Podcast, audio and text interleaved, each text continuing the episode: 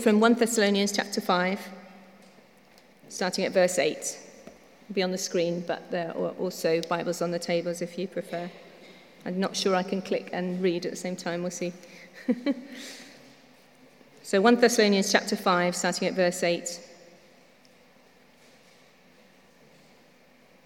It's on page 1198 of the Pew Bibles.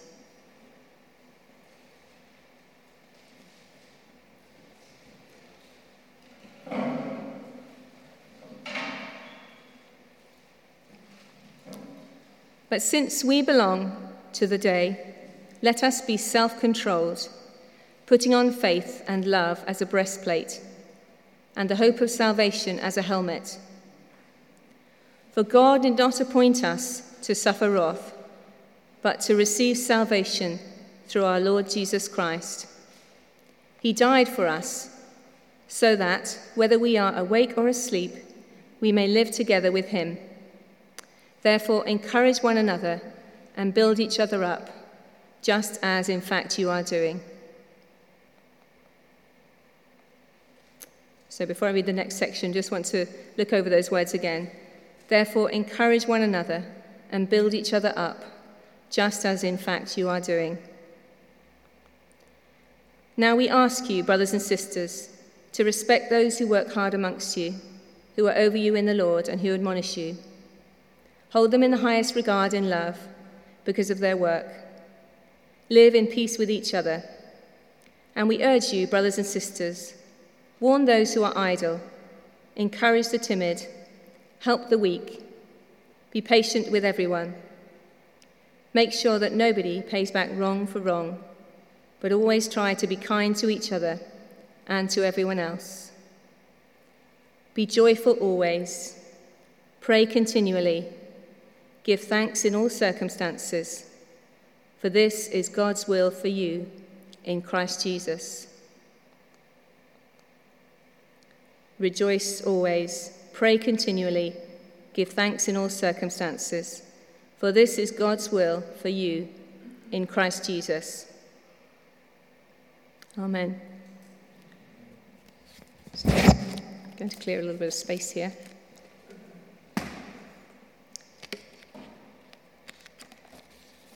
Part of the idea for this, the theme of this service, comes from a, a radio program that I know Mike is a fan of, um, and I'm a fan of, called Soul Music. Has anyone else heard of it? Uh, it's a Radio 4 program, of course, and uh, they take one song at a time, and they get lots of different people to share what this particular song means to them. And for different people, it can mean something totally different. And they interweave all their different testimonies about this song with different versions of the song that they play throughout the program as well. It's a fantastic program. I recommend that you, you uh, listen to it. We're going to think tonight about the power of stories.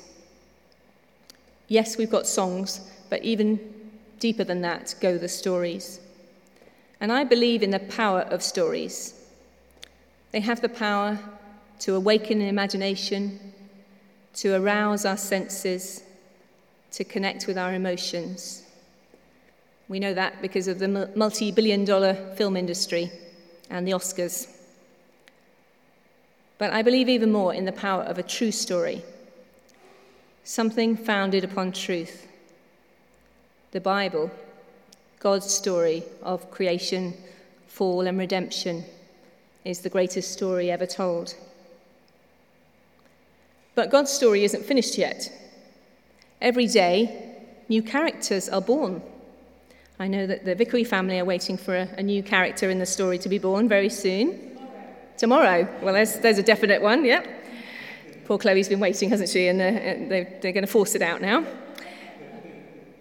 New characters come. We had baptisms last Sunday. I was sorry to miss those of little Ewan and Emily starting their journey, their story with God.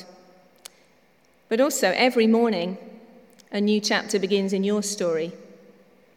And that is also part of God's story because we're part of it with Him. So I believe in stories, I believe in the power of true stories, but I most of all believe in the power of our story. That's our story here, the, the people who are gathered here today, the family that Sean gave thanks for earlier, the family that Julian um, was able to share testimony of. Sometimes we hear about those stories together through testimony. And testimony might sound like a, a, a, word that only people who are trained can do, but it's really just describing what God is doing in our lives.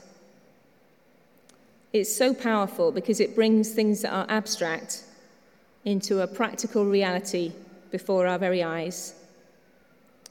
Chris told me a story of how he came to faith.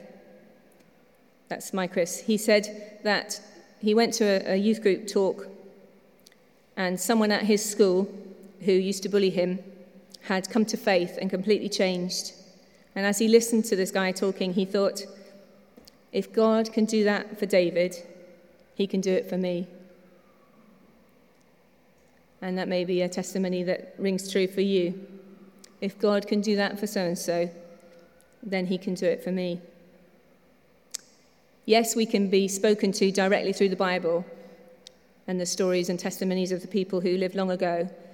But most of us, we need something a bit more tangible. We need things, what is it? Um, we need God with skin on. We need people around us who can help us to respond to God. And we would love to hear more stories here. More stories from more voices, more different people, and more often. Stories of faith tested and God winning through for us, of course, but also unfinished stories of faith being tested right now and no sign of God doing anything. Stories like Julian's story of joy in the sorrow, even when the sorrow isn't healed. You know, Stacey Hanslip, who would normally be here, has been very ill for a few months now and he's in terrible pain. And he's been posting on Facebook today. He says, Today, I can't write very much, but God bless you all. Let the word of Christ dwell richly in you. Something simple and small and honest. And I know that there are other things he's written. I couldn't find them today when I looked, but I know he's written things about how, even though he's in terrible pain all the time, he knows that God is with him and he's still rejoicing in the Lord, which is an incredibly powerful testimony. If the only stories that we heard were of the final victory and the things that have turned out well, as we want them to, then it can have the opposite effect, can't it? Instead of encouraging us, it can just make us feel there must be something wrong with us. So we want stories of victory, but also stories where that victory hasn't yet come. And if we look back at that reading in 1 Thessalonians 5, it says that we're called to encourage one another and build each other up in verse 11. And what better way of doing that than to share our story together and to sing together? To encourage the disheartened, it says in verse 14, to help each other rejoice and give thanks in all circumstances. Verse 18. Your story doesn't have to be long, doesn't have to be dramatic, doesn't have to have a happy ending, it just needs to be true. Uh, we once had a, a, friend who was learning to be a, a minister, and uh, Chris was looking at his sermons and he was you know, talking through them before he gave them. And he said to the guy, "Oh, that story's very interesting about that time when you, you know, you got lost and your father found you and whatever. You know, tell me a bit more about it." And and the guy said, "Well, well, I can't really because I made it up." um, and uh, it was really hard to explain to him that it's okay to have stories that aren't true in your sermon, and it's okay to have stories that are true in your sermon, but you can't present a story you've made up as your testimony. um, so, yeah, so yeah, we'd like true stories, please. And when we think of stories, tonight's songs, even the ones you've heard so far, help you to see how often it's a song that can unlock a memory or unlock a story within us. And that's what tonight's all about music for the soul. So I wonder what songs have touched you and helped you in your faith. Maybe you're sitting here now thinking, oh, I wish you'd asked me. I can think of something now. Oh, I wish I could have given something. Maybe we can have a, a sequel. Maybe someone else's story has inspired you because all of these songs, they didn't just get written out of nothing, they came out of people's personal experiences. They used scripture, but they were inspired by someone connecting with God and connecting with music. So when we sing a song, like that Matt, Red, Matt Redman song, we're connecting with the story that Beth and Matt Redman had um, when they were going through the difficulty of not being able to have children. And that's when they wrote that song. And also around that time, I think it was um, 9 11, around the same time. So we're connected with their story as we sing it, but then it can become our story as well, as, as Julian has proved. And I've heard many other people give testimonies about that song as well.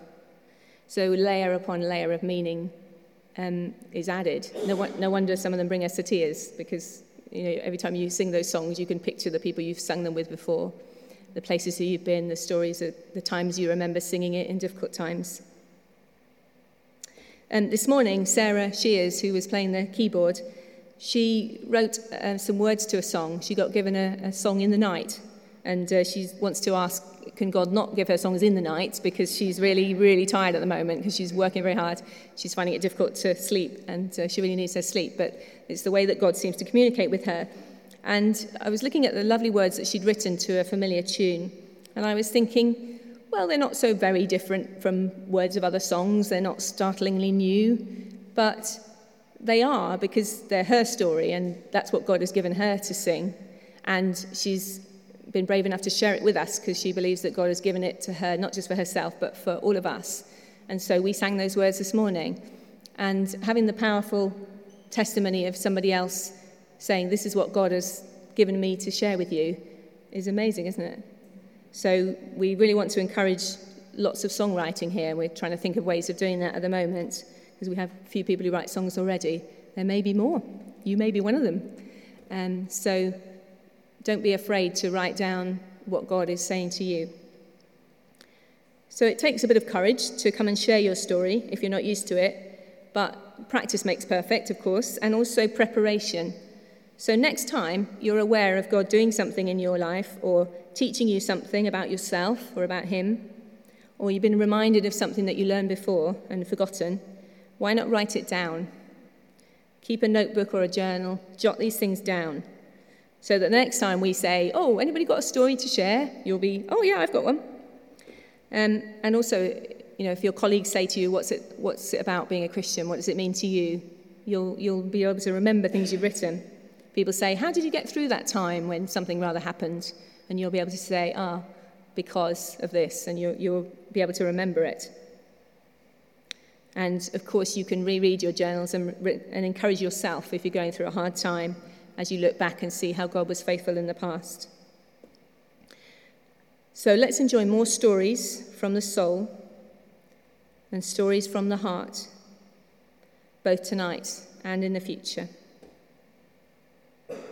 Let's just have a moment of quiet.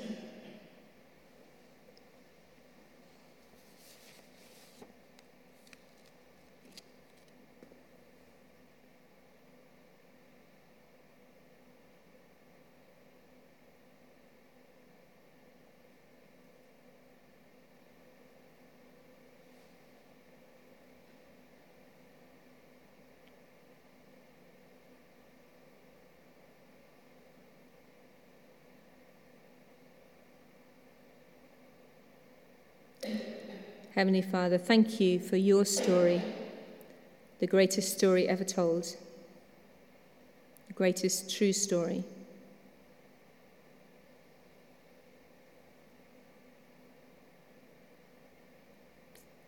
Spans thousands of years, millions of people, intricate details of one person's life, and great broad sweeps of history. Thank you for all that we learn about you through your story.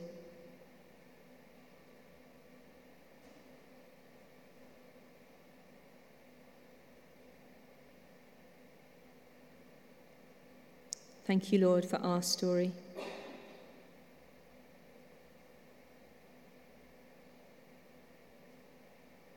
Our story is unique. There's never been anyone like you, and there never will be ever again.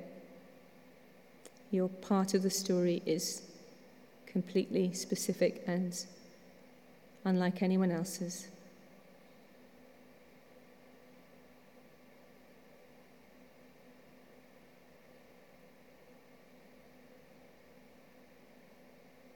Lord, rather than wishing we were someone else or somewhere else or at a different time in a different situation, we thank you, Lord, that we are at this moment exactly where you want us to be.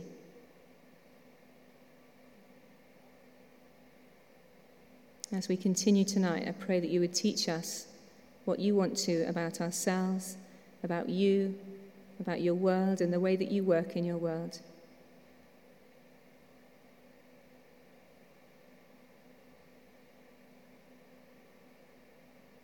Pray that our hearts might be fertile soil for all that you want to plant in us. In Jesus' name, amen.